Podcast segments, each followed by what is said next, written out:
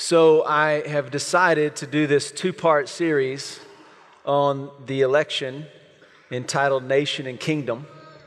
And I made that decision some time ago and thinking about it, working on it. Have you ever bought something of, that cost a lot of money, you got it home, and then you decided you didn't really like the fact that you bought that big thing? Buyer's remorse, you ever had that? I've been experiencing preacher's remorse this last week as I've labored through this, this sermon series. And so, uh, you know, what are we supposed to do about this election season? How do we handle this? As Christians, there'll be people all over the, the spectrum of what to do in a season like this.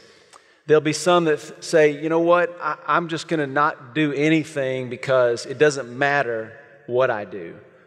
And literally, Christians will just not do anything. There'll be some who say, you know what, I think it's important for what we do. I, am going to do the right thing, and they'll make decisions to actually engage in some arenas. There'll be some who will decide, um, I would rather just kind of hide from the world. I'm going to pretend that things aren't as bad as they are. I'm going to live in this little bubble and try to maintain my experience the best I can in the midst of this world. There are a lot of different options for what we might do. I want to give us some encouragement from God's word on how we should approach uh, this particular election season. And I want to look at Jeremiah chapter 29. Now, before we dive into that area of scripture, I want to give you a couple things to consider that might help you in terms of perspective. Just keeping our perspective correct. So, first of all, let me tell you one thing that I think is important to remember. The, the presidential election should not be a point of contention in the church that divides us. Like there ought to be room in here for each of us to exercise our conscience in this presidential election and still recognize that the most important thing that we do is we stay unified for the cause of the gospel of Jesus Christ. So no matter what we do, we got to stay together. Period. All right, second thing that I hope will encourage you in keeping a proper perspective is the fact that uh, people in the Bible and then people in the first several centuries after Christ rose again from the dead, if they, if they heard some of us talking about what we think about the potential candidates who will lead our country, I think they might find it a little humorous that we are complaining. Pharaoh for example, took all of God's people's firstborn males and had them killed. Nero, you know what he did when he, he had his personal garden? And he, he would go out in the evenings, wanted to see his garden area and enjoy that. And so he would take Christians, he would clothe them in wax clothing, and then he would tie them to trees surrounding the garden and then set them on fire in order to light his garden to enjoy that, that's Nero.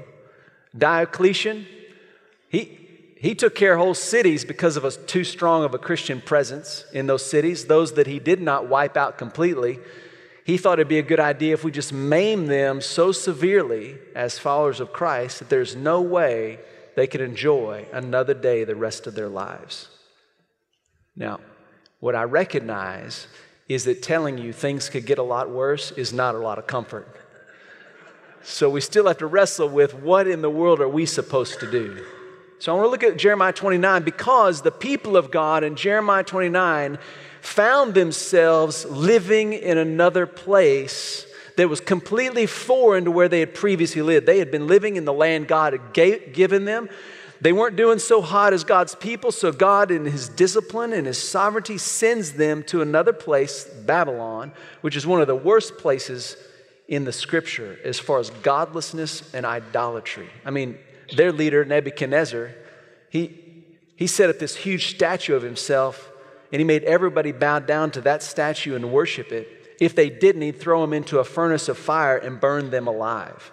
This is not an ideal leader here.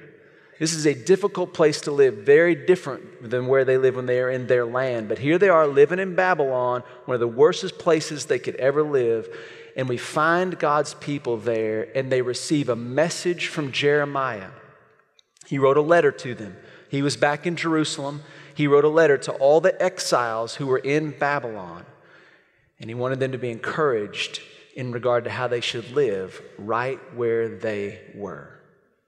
And I feel like we will find great application into our own lives in this moment in which we live.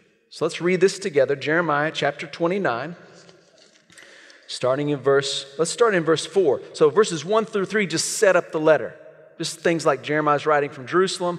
This is how he sent the letter. Here are the people involved. And so we get to verse 4, and this is what the letter says. Thus says the Lord of hosts, the God of Israel, to all the exiles whom I have sent into exile from Jerusalem to Babylon Build houses and live in them, plant gardens and eat their produce. Take wives and become the fathers of sons and daughters. Take wives for your sons, give your daughters to husbands, that they may bear sons and daughters, and multiply there and do not decrease. Seek the welfare of the city where I have sent you into exile, and pray to the Lord on its behalf, for in its welfare you will have welfare. For thus says the Lord of hosts, the God of Israel.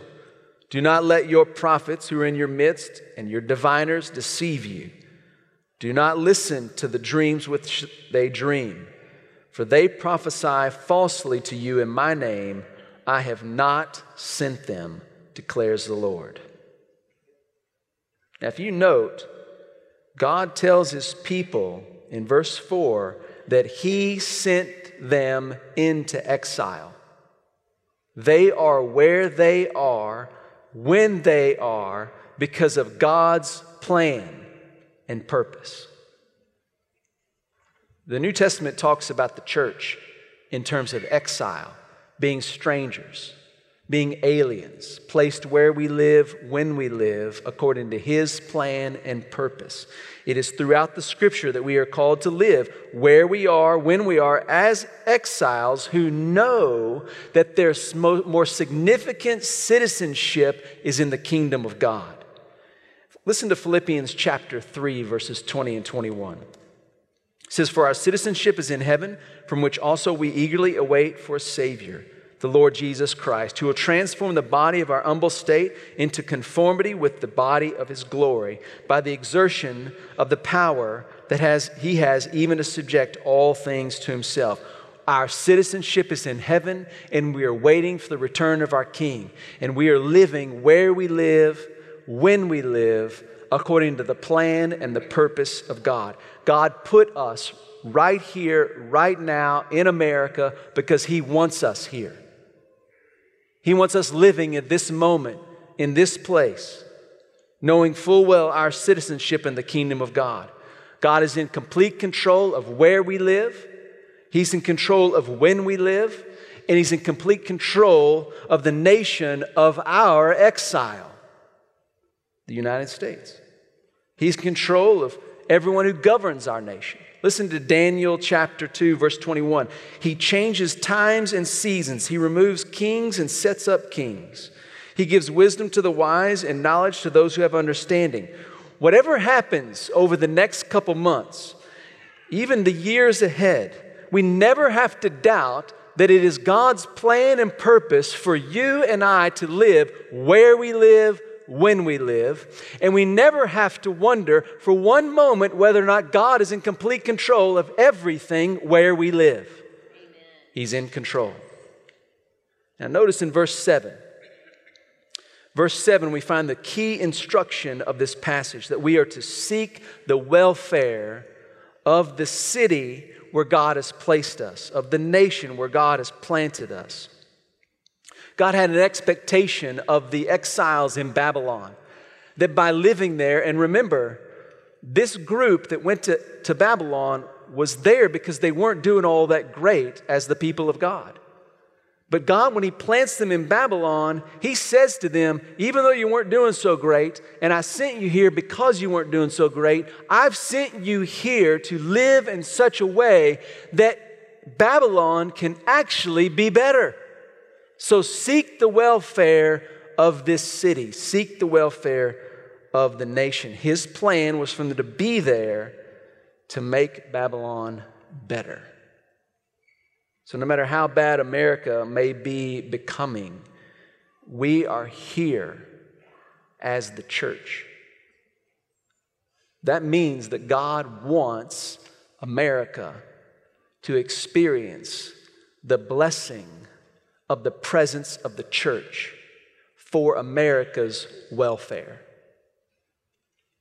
I think that's really important to register in our hearts and minds. Now, the first thing that we can do to seek the welfare of our nation in this passage is to be a faithful family. Notice verse 5 and 6 talks about being a family, living and working faithfully where you are, having the family that you have. I think it's important to think about what is your life supposed to look like where you live as citizens of this nation, knowing you are exiles in the nation because you are citizens of the kingdom of God. And this first idea is you need to be functioning within that nation, within that city. You think about how you do your jobs each and every day of the week. The way you do your jobs is the way you seek the welfare of your city and your nation as citizens, not just of the nation, but citizens of the kingdom of God. So you don't work for an employer, you don't work for a company, you don't work for your own business. No, you, as a Christian, you work for the Lord. You work for God's glory. And so that translates into how you live your life in the workplace as citizens in a nation, living for the welfare of the nation by being citizens of the kingdom. And so you engage in all you do with excellence. You should be the hardest working people in your entire workplace. You ought to have the most integrity, the most humility, the most concern. You ought to demonstrate a righteousness in the way you work because you work for the Lord. You know, your employer, your company, whatever, this is good for them.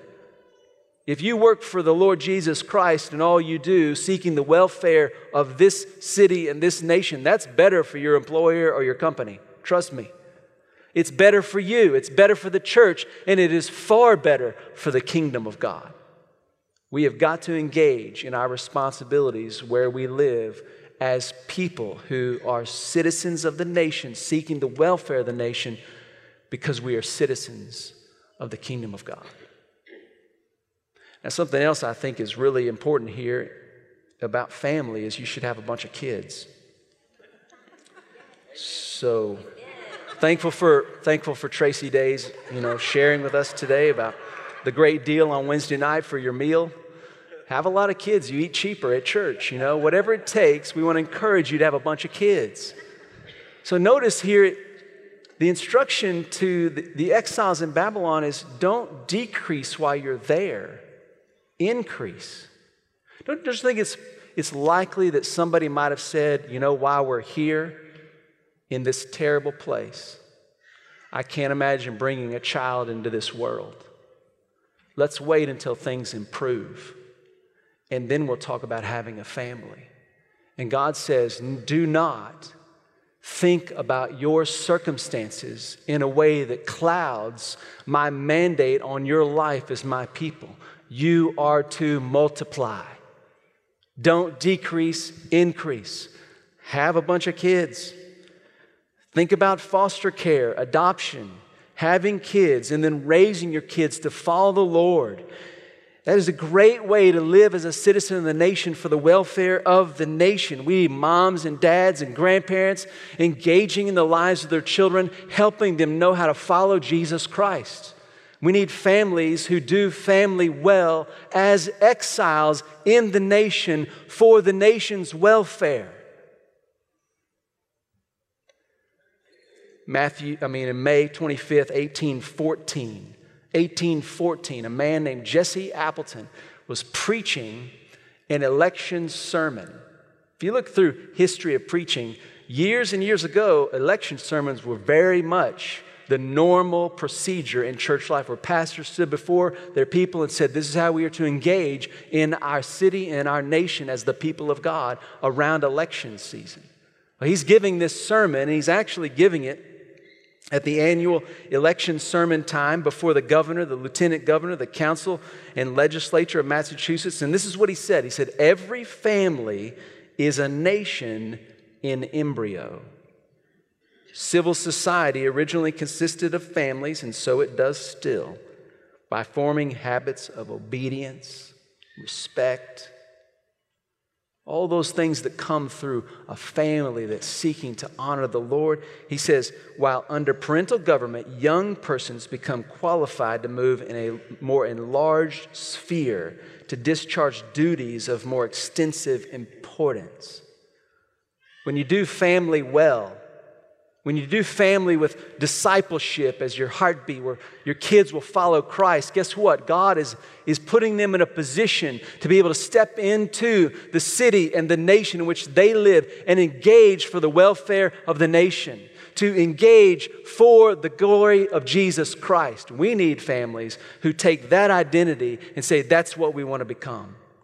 We want to become a family whose kids know how to follow Jesus Christ so that they enter into whatever conditions they enter into, they are ready to stand for the glory of Jesus Christ. That's what we got to be families who are engaging. And as our country seems to be eroding in any semblance of Christian values, we need godly families as much now as we ever have. You know, living and working and doing family in our nation for our nation's welfare implies that we fully engage in our citizenship here, exercising our rights as citizens. And one of the greatest rights as citizens of this nation is the right to be involved in leadership of our city and our nation, our state and our nation. See, we're governed by the people and we're governed for the people. So I would just encourage you to consider getting involved locally, to, to engage in local opportunities to influence our city.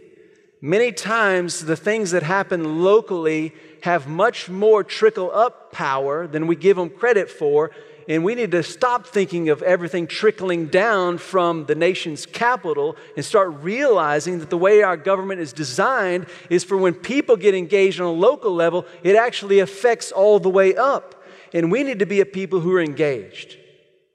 As important as the presidential election is for our country, if you've not been voting in things like local school board elections, then you are perhaps overlooking something that is far more important than the presidential election.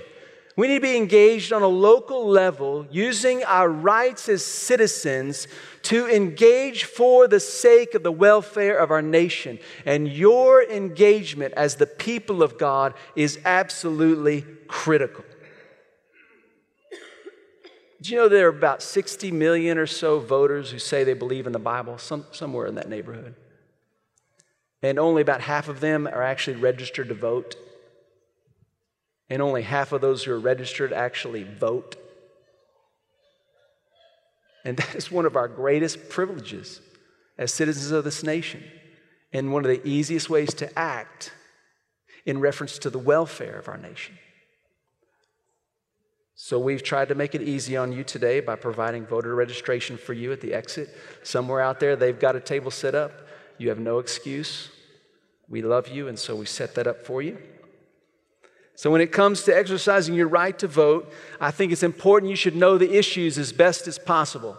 I know that you can't become an expert on all the issues, become, but become aware of what's happening. Know a little bit about immigration, foreign affairs, healthcare, the executive branch powers. Y'all notice those things are getting a little bit different? Supreme Court's role, Somebody's missing something there. You should know about the Supreme Court judges. You should know about the issues surrounding marriage and family, sanctity of life, economics, refugees, national debt, SOGI laws. You know what SOGI is? Sexual orientation, gender identity laws. That's how it's talked about in the media, SOGI. If you don't know what SOGI means, you're not going to know what in the world they're talking about. Get informed on these issues, religious freedom issues, and Just whatever it is, know the issues as well as you can, and then evaluate the issues on the basis of God's word. And then make decisions to stand in a loving way in the midst of the issues on the basis of the truth of God's word. Let me tell you why that is important. Proverbs chapter 14, verse 34 says, Righteousness exalts a nation, but sin is a disgrace to any people. We are the people of God who should understand more so than any other people in the face of the earth the righteousness of God. And we ought to see the issues through the lens of God's word and make a stand in love in regard to righteousness because that is a great way to seek the welfare of our nation. Stand for righteousness. And please recognize that religious freedom is the most significant issue at stake right now in our city, our state, in our nation. It's more significant because many other issues, such as abortion and marriage and gender and the care for creation and whatever other issue is at hand, finds their ultimate resolution and meaning in religious conviction. When an individual's freedom to practice his or her faith is hindered by the government, then the ability of the church to influence the nation is threatened. The first words of the First Amendment of the Bill of Rights are Congress shall make no law respecting an establishment of religion or prohibiting the free exercise thereof. Before freedom of speech, before freedom of the press, before the freedom and right to assemble, there is the freedom of religion. This is not just the freedom for us to gather in a building once a week. That's not what this is. It's the freedom to actually exercise what we believe about Jesus Christ each and every day in our workplace, in our neighborhood, in our home, in our schools, and at the voting polls. And we've got to stand for religious freedom. Know the issues, stand biblically in the midst of those issues. Not only should you know the issues, but you should also know, strive to know the candidates in any election. Proverbs 29 2 says, When the righteous increase, the people rejoice, but when a wicked person rules, the people groan. We should know the candidates, we should evaluate the candidates, we should evaluate his or her stand on the issues but also evaluate character. And for us who are Christians, where a candidate stands on the issue of abortion is of paramount importance and is often a very accurate indicator of how likely he or she is to protect all our inalienable rights. So if you, if you like the rights such as protection of private property, the right to bear arms, the right for religious expression, the right to do your home the way you want to do your home, then consider a candidate's stand on issues and give weight, appropriate weight, to the more significant issues of righteousness, like the issue of life. John Quincy Adams, one of our nation's presidents in 1831, said, The Declaration of Independence will tell you that its authors held for self evident truth that the right to life is the first of the inalienable rights of man. And to secure and not to destroy that right, governments are instituted among men. If a leader refuses to recognize the role of God in the creation of life, and does not pledge himself or herself to protect that first of all inalienable rights, then all our other individual rights are in potential grave danger.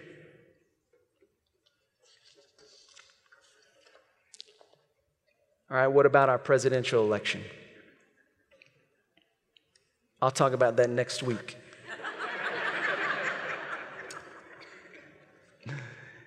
Okay, let me give you a couple thoughts around our presidential election. Character matters in our candidates. But I want to remind you that our entire history as a nation, we've been electing presidents who are sinful people. So, so certainly when we have a criteria of expecting character, but we cannot forget that we're always going to be electing impure, sinful people. So, character matters. I am certainly encouraging us to consider character, but also consider that God will use flawed people.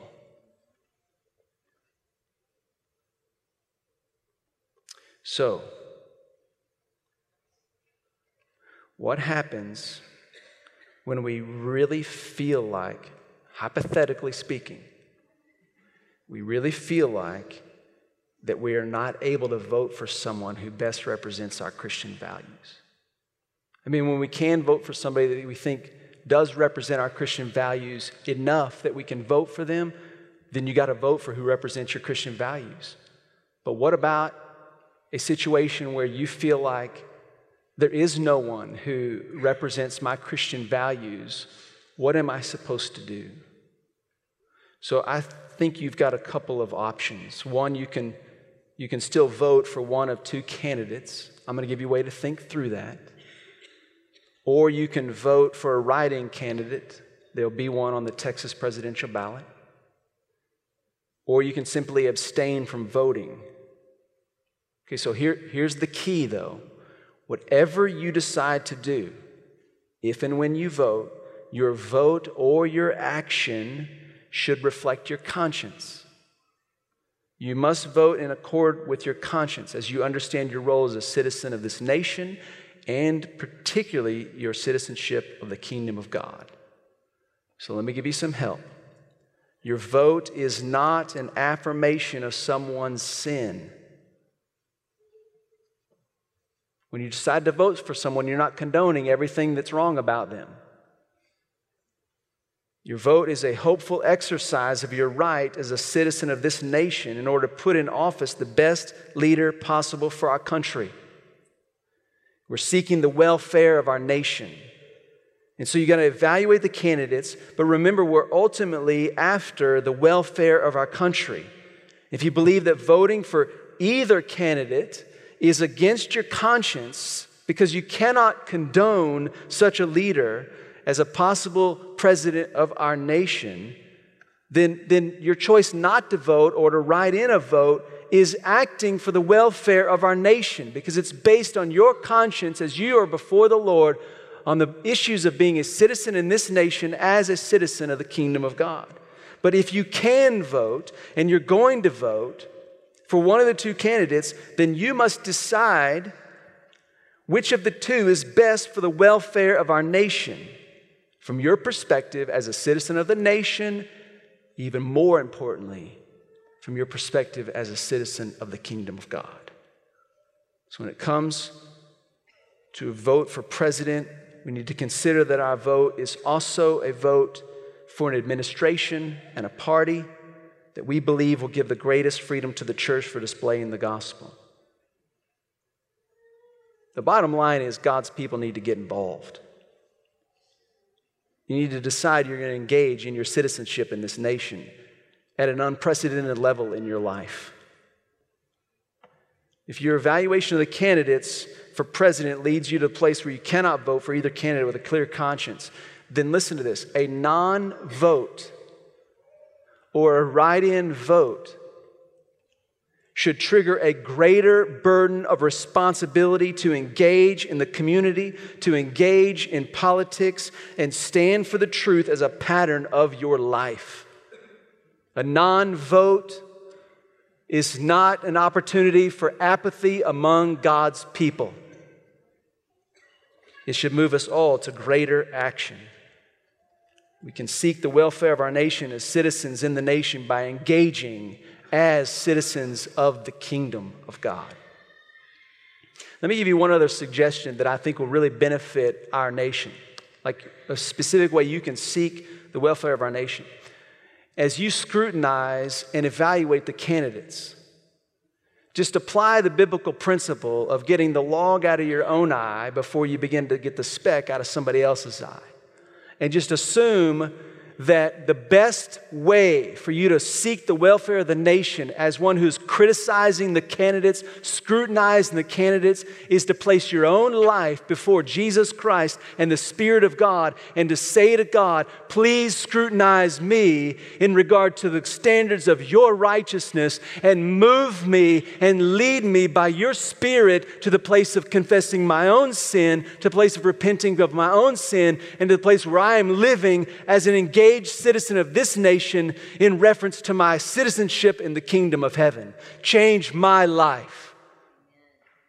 That's what we need to do if we're going to seek the welfare of our nation. Every time we criticize and scrutinize, which believe me, they deserve it, we should lay ourselves before the Lord Jesus Christ and say, You scrutinize me. Because unless I am changed by you, unless the church embraces righteousness, what hope does our nation have? Are you with me? The second thing in this passage that stands out to me is pray to the Lord on the nation's behalf.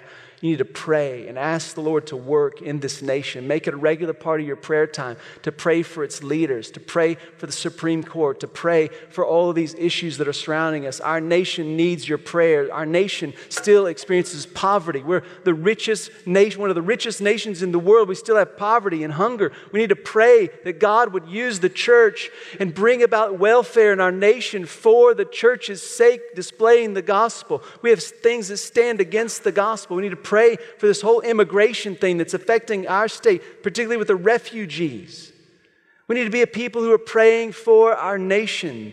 We need to pray.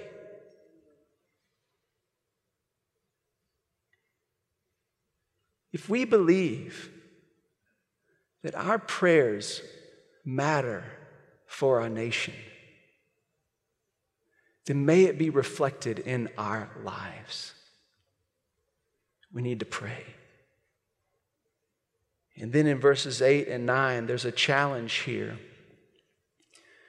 God says to his people, Don't listen to false teaching and false prophets. I've not sent them. You listen to me. We need to be a people who are informed by the Word of God. Yes, God's Word needs to inform our evaluation of the candidates, evaluation of the issues, but, but that's not what this is getting at. This is getting at God's word informing our opinions about where we live and when we live.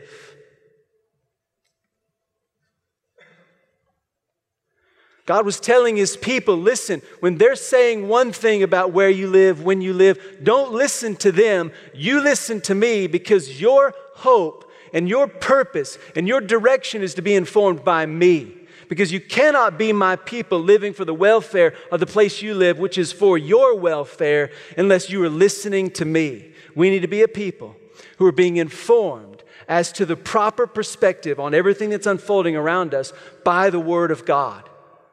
We ought not to be the people who think and believe that watching Fox News while we neglect God's Word informs us properly of our day and time.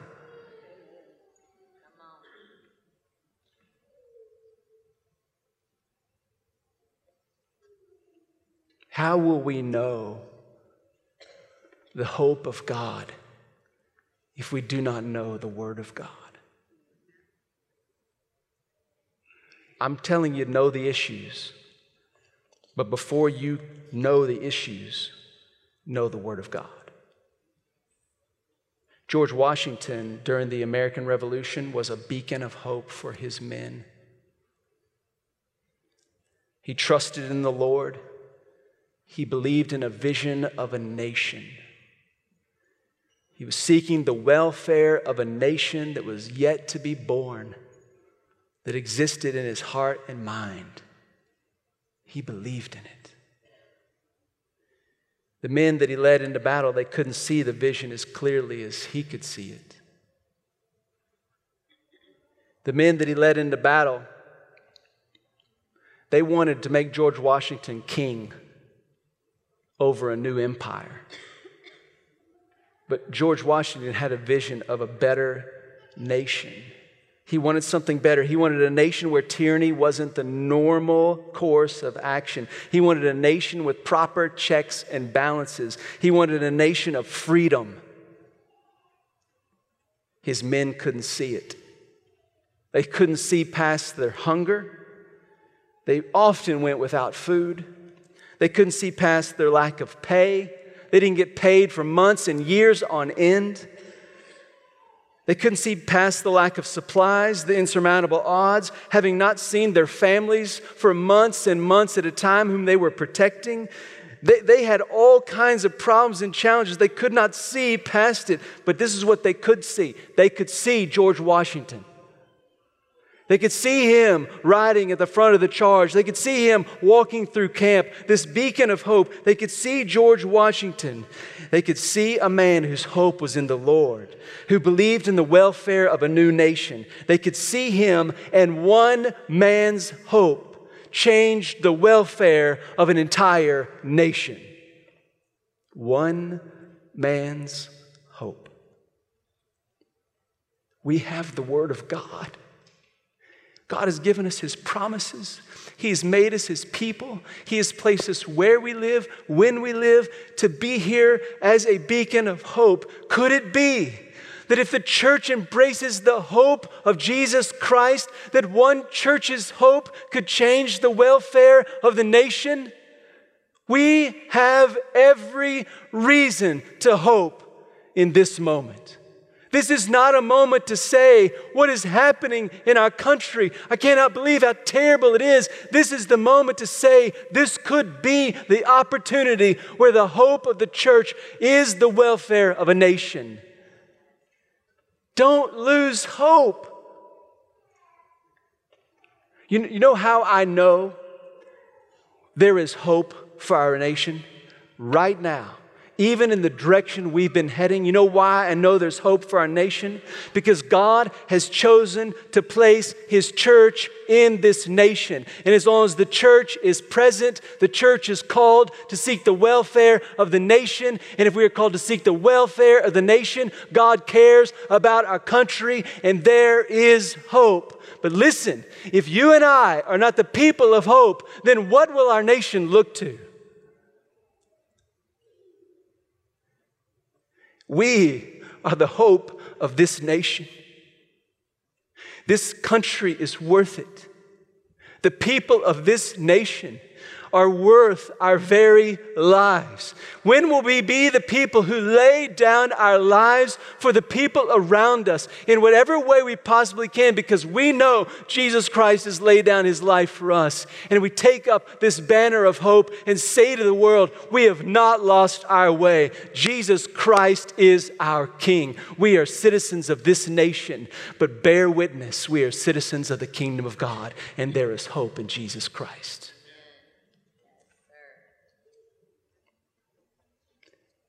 In 1984, the Supreme Court stated, Where can the purest principles of morality be learned so clearly and so perfectly as from the New Testament?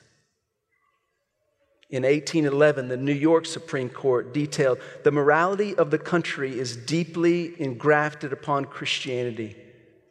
We are people whose manners and whose morals have been elevated and inspired by means of the Christian religion. In 1941, 1941, the Florida Supreme Court held that the Christian concept of right and wrong, justice, motivates every rule of equity. It is the guide by which we dissolve domestic frictions and the rule by which all legal controversies are settled. We've drifted a long way, but we are not without hope. Not as long as we are here and we are seeing Jesus Christ and living as citizens of the kingdom of God in the nation we call home, but for a short time. Hope.